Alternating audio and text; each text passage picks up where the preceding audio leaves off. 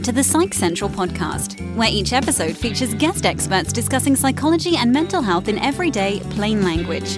Here's your host, Gabe Howard.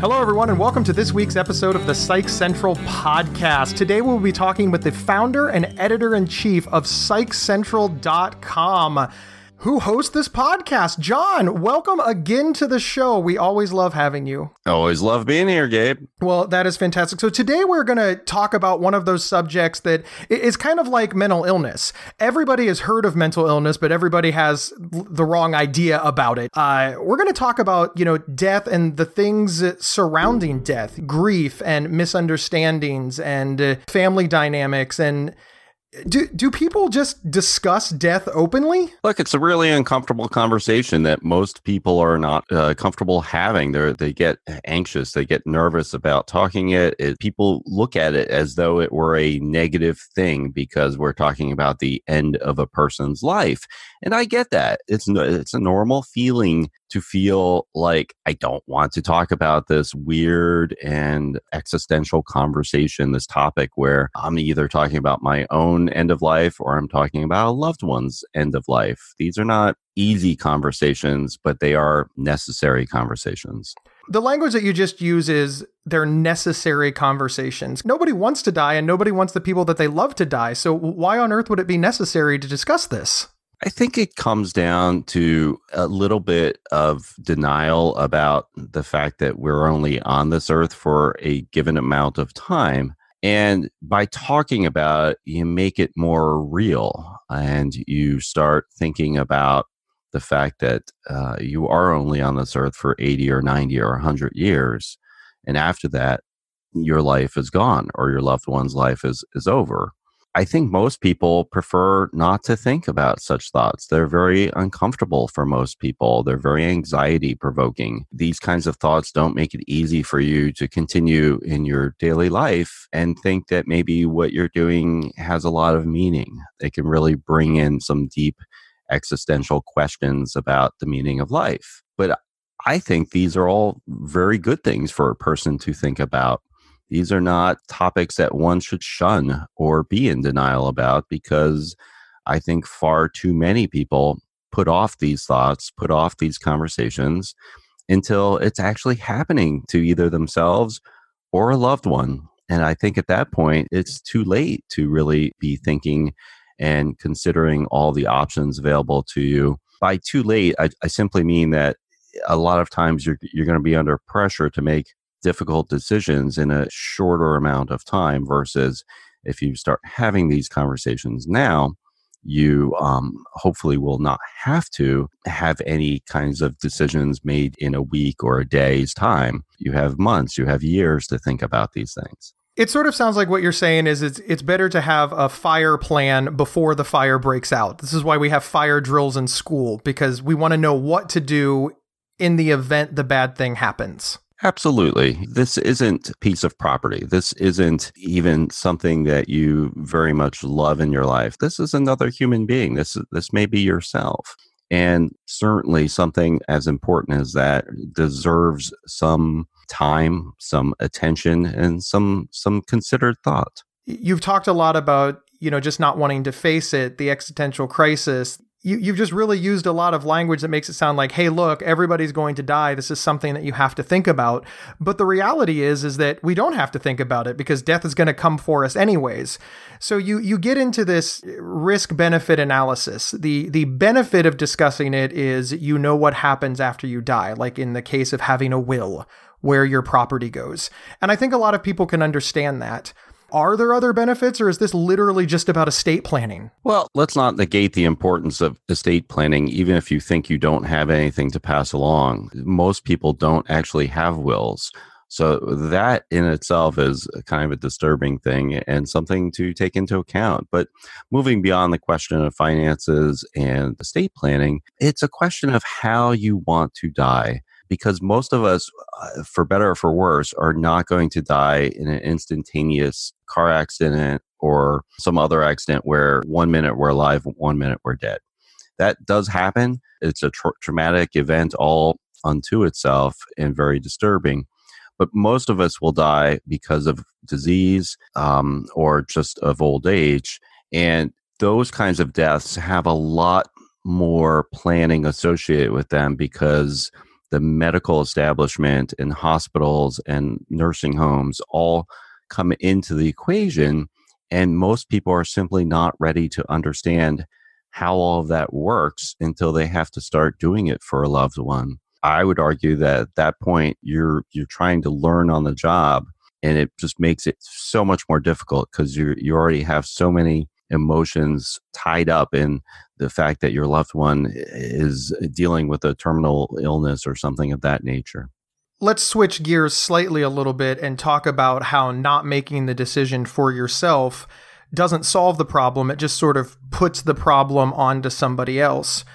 About a year ago, my father-in-law died unexpectedly, but he died unexpectedly over the course of three days.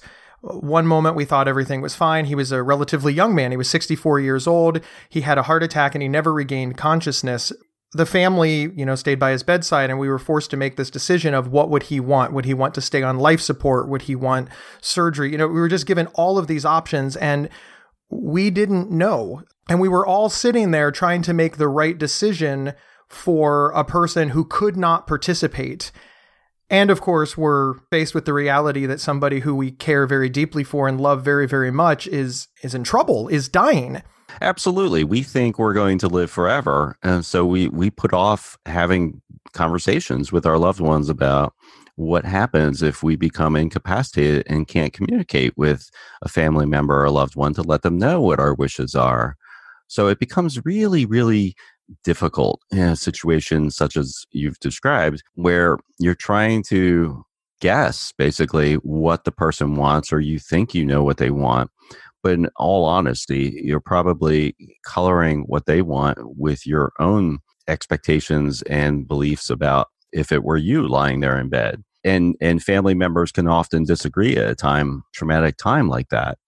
And that just adds so much more complications to something that's already very emotional and complicated. And you're looking at making life and death decisions basically for a loved one and not knowing what their choice would be.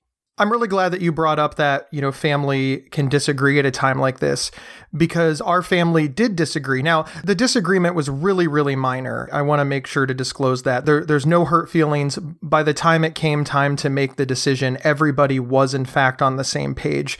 But as the in-law, you know, I, I married in. This was my father-in-law, remember.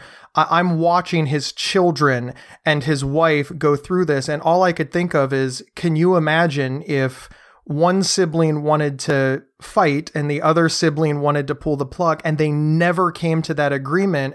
And then we go to my mother-in-law, who has to decide. That could very much be seen as siding with one child over the other and creating a rift that never heals. And then, of course, that's a position that she herself, who is still alive, doesn't want to be in, all because there's not this this living will or this discussion that could happen around it. You don't want your legacy to be, I died and my family was ripped apart because of a medical decision that needed to be made. Absolutely. No one wants their own death or accident to result in a family disagreement that goes beyond that person's death. And, and that is the tragedy that happens every day in the United States, where people have not given this any thought or had any discussion with their family. And then something tragic happens and they're in the hospital. They can't communicate. They might be unconscious. They might be in a coma. And no one in the family knows what to do. And the doctors are asking for your decision. They can't sort of keep them in a state of limbo indefinitely, especially if it's an accident, a traumatic accident, where they need to make decisions about, well, how, you know, did they have a do not resuscitate order? I mean, is that something, did they have a living will? Do they, you know, what exactly do they want in terms of the medical procedures? And these are things some people have already thought about. So they have a living will. And if the family doesn't know about it, though, it's useless. No one wants a contentious argument in a hospital room while y- your loved one is is lying there in bed dying. This is not the best way to, to handle that kind of situation.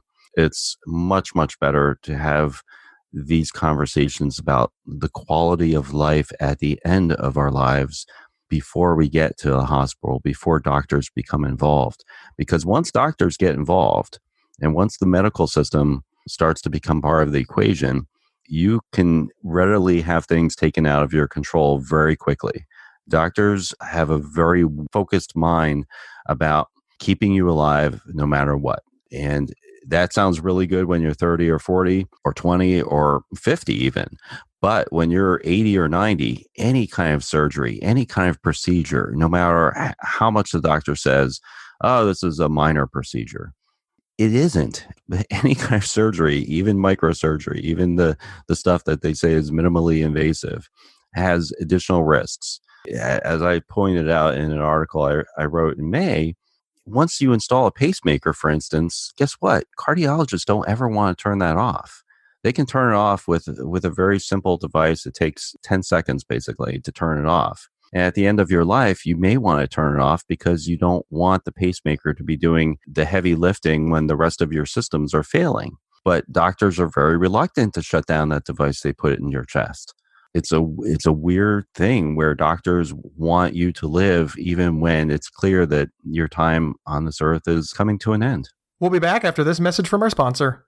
This episode is sponsored by BetterHelp dot com. Secure, convenient, and affordable online counseling. All counselors are licensed, accredited professionals. Anything you share is confidential. Schedule secure video or phone sessions, plus chat and text with your therapist whenever you feel it's needed. A month of online therapy often costs less than a single traditional face-to-face session. Go to BetterHelp dot com forward slash Psych Central and experience seven days of free therapy to see if online counseling is right for you. BetterHelp dot com forward slash Psych Central.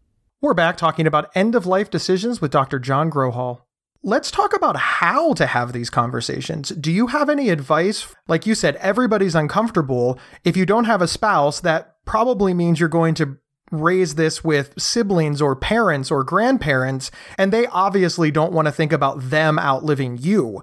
So what advice do you have to, to get this on the table and get it hashed out? It's not an easy conversation to have. Let's just acknowledge that up front. And you can actually use that as a in for having that conversation. Like, hey, Mom, I want to talk about something that I know is going to be uncomfortable for us to talk about. But I think it's really important because it's about what kind of quality of life you want to have at the end of your life. And I think it's important that we have this conversation because although you think we may know your wishes, we don't. So I, I want to talk to you about the different choices we have and to make sure that you're on the record for how much, you know, medical intervention you want at the end of your life. What are your concerns? How, how do you want your final weeks or months on this earth to be like? Do you want to be in a hospital room or do you want to be at home comfortable in your own bed? These are things that you take for granted. Like, why wouldn't I want to be in a hospital? If well, hospitals are very hectic, not peaceful places. They are not a good place to to die, quite frankly. They're not a good place to get a good night's sleep. So if you can avoid dying in a hospital, if it's not medically necessary for you to be there, I think most people would prefer to die in the comfort and uh, solitude and familiar surroundings of their own home. One of the things that sort of stumped me while you were talking is, you're right, I never considered you would have to have the answers before you discussed it with your family member. H- how does one go about making those decisions? I, I mean, I'm sitting here kind of thinking about it now, and I'm like, oh my God, what do I want? I've gotten to the point where I know that I would like to be cremated rather than buried. As far as how I would like to die, how do I find out what my options are? We, so far, we've got hospital or home. But as you know, it, it's much more complicated than that. So I think everyone would benefit from going to their local library or going to Amazon dot com and picking up a, a book by Atul Gawande called Being Mortal, Medicine and What Matters in the End. And he talks about basically all of the choices that you have available, how to have these conversations with loved ones, and how to think about your end of life in a way that I don't think most people have ever given much thought to. If not for yourself, especially if you have a family, there are people that are depending upon you in one way or another. You really need to think about what happens if I were no longer on this earth tomorrow. Are they taken care of? Do they know if I get into an accident and I'm unconscious? Do they know what my wishes are? And if you don't know what your wishes are, do some research online, because most of us just think that there's one road when we have a terminal illness. My father, for instance, died last year of Parkinson's, and the end of his life was good, but it probably could have been better had we had more information and knowledge about the choices that he would have preferred. And we didn't have that conversation with him in any kind of in-depth way. And so his his wife and, and, and myself and my two brothers, we had conversations and we basically all agreed on the course of action. But at some point, kind of second guess yourself and you have to wonder, like, is this really what he wants or what he would have wanted? Because there became a time where he couldn't communicate. So it wasn't at all clear that, that those were the right choices for him. If you don't have that kind of conversation with the person, then you'll never know. And obviously that can potentially be a heavy burden to carry depending on the makeup of, of yourself or your family or the dynamics, et cetera. And this could all be avoided by having meaningful conversations surrounding end-of-life decisions. Sure. And when I talk about a meaningful conversation, it's not, hey, we're watching T V and let's just have a kind of shallow, short talker about it. That's not going to be very meaningful or very in-depth. I know how hard it is to talk about, just to even connect with people authentically. One of the first things a person will say is, I don't want to talk about this. My mom, for the longest time, said that to me and, and my brothers. I respected that. You you you don't need to keep pushing the topic if they're not comfortable with speaking about it, but just bringing it up plants the nugget in their mind where you try again a week or a month from then. And you keep trying until she finally or he finally relents and says, okay, I get your point. There might be some benefit to having a living will. There might be some benefit to updating my regular will. And thinking about these things on a deeper level than just, hey, I don't want to die and I'm never going to die, so I don't want to think about it and I don't want to talk about it. And to be fair, I really don't think that anybody is out there saying, I'm never going to die. We all just think we have more time. I think for some people, it is one of those irrational thoughts that comes through their head in the sense that I'm never going to die. Well, I'm never going to die in the near future. And, the, and for most people, the near future is every day. So every day they wake up with that same thought, even when they're eighty or ninety. Like an eighty or ninety year old will wake up and they're just like you or I. They're like, I'm not dying today and I'm not, not dying next week. So they have, sometimes they can be just as stubborn and just as irrational about whether they're any closer to dying or not. I think most of us get hit with this like a ton of bricks. We think that we're invincible one day, and then we realize that we're going to die the next. And we have a lot more to process than if we would have really considered this throughout the span of our lifetime. They start thinking about their end-of-life decisions at twenty-five, and then, you know, they're still thinking about them at forty-five or fifty-five or sixty-five or whatever, and they really have this concept of it. They sort of have that to fall back on. Yeah, and I don't think you need to have a lot of thought about it when you're a twenty-five year old, but you should have some thought about it. And if not for yourself, then for a loved one, for a parent who who's getting older, or who dealing with a chronic disease or has been diagnosed with even stage two cancer. It's not something that you necessarily have to spend hours and hours on every year of your life, but it helps to stop thinking in that sort of irrational way that we're all going to live forever, that your parents are going to live forever, that your partner is going to live forever. They're not. And it's a hard thing to come to an acceptance about. But the sooner you do, the more you will be in a position in order to help them make decisions about their end of life. So it doesn't become this, this huge problem and meetings full of confusion and disagreement about what the person wants. Think about it. We plan for every other major event in our life to an endless amount of time and resources. You get married, the wedding planning can take a year. It could take two years for some people. You prepare for the arrival of a new baby. this is another big life event that it makes a lot of sense to prepare for. And I know it might be the most difficult thing to prepare for, but it will make it so much more easier, not only for yourself, but for your loved ones. And if you want to ease the emotional pain and suffering that comes with death, there is no better way to do that than to have some planning and prepare for it. John, as always, it's great to have you here. Do you have any final thoughts before we wrap up? Look, there's a lot of authors who've written about death and dying and how we deal with it in modern society. And I think in the United States, it's especially difficult because our modern society really puts a lot of emphasis on medical care in hospitals and technology, and that we can save even the most people that have the worst conditions. And so there's a lot of talk at the end of life about the things that a doctor can do to help prolong life. And it becomes a, a conversation about longevity. And you're having this conversation with either the family or the person themselves of someone who's eighty or ninety years old.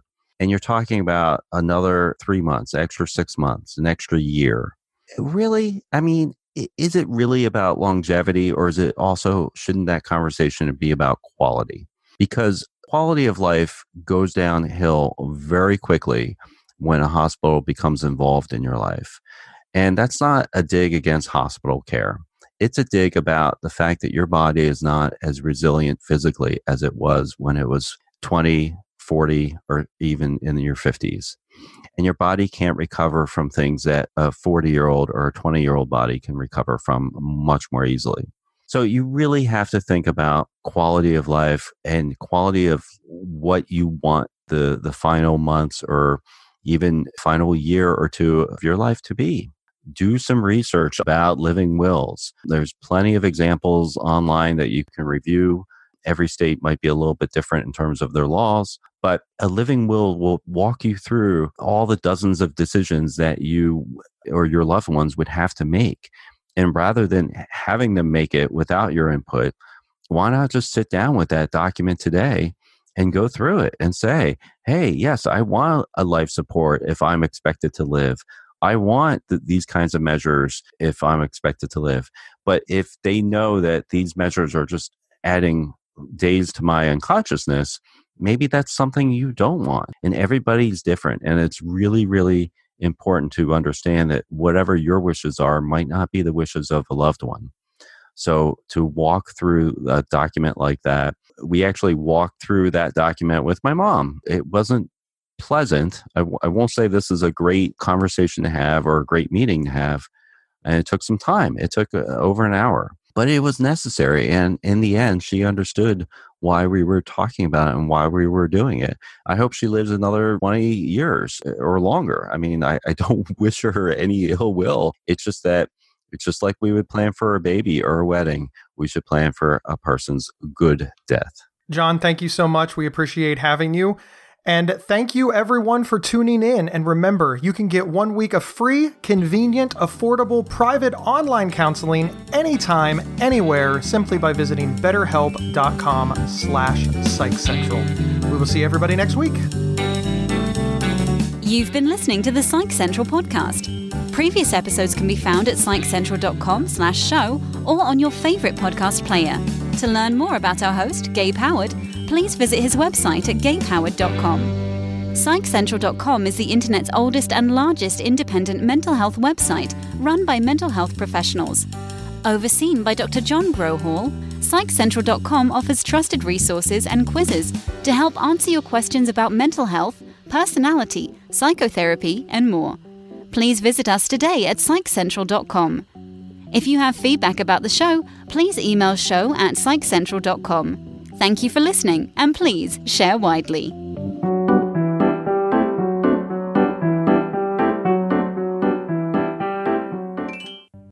There are few words more misunderstood and misused than O C D. Imagine having unwanted thoughts stuck in your head all day, no matter how hard you try to make them go away, and then having to pretend that everything is okay despite having to feel crippled inside. That's O C D. One in forty people suffer from it globally, but there's hope. If you have O C D and need help, you can get better with specialized treatment. NoCD offers effective, affordable, and convenient treatment for O C D and is covered by many major insurance plans. Go to no C D dot com to learn more. That's N O C D dot com.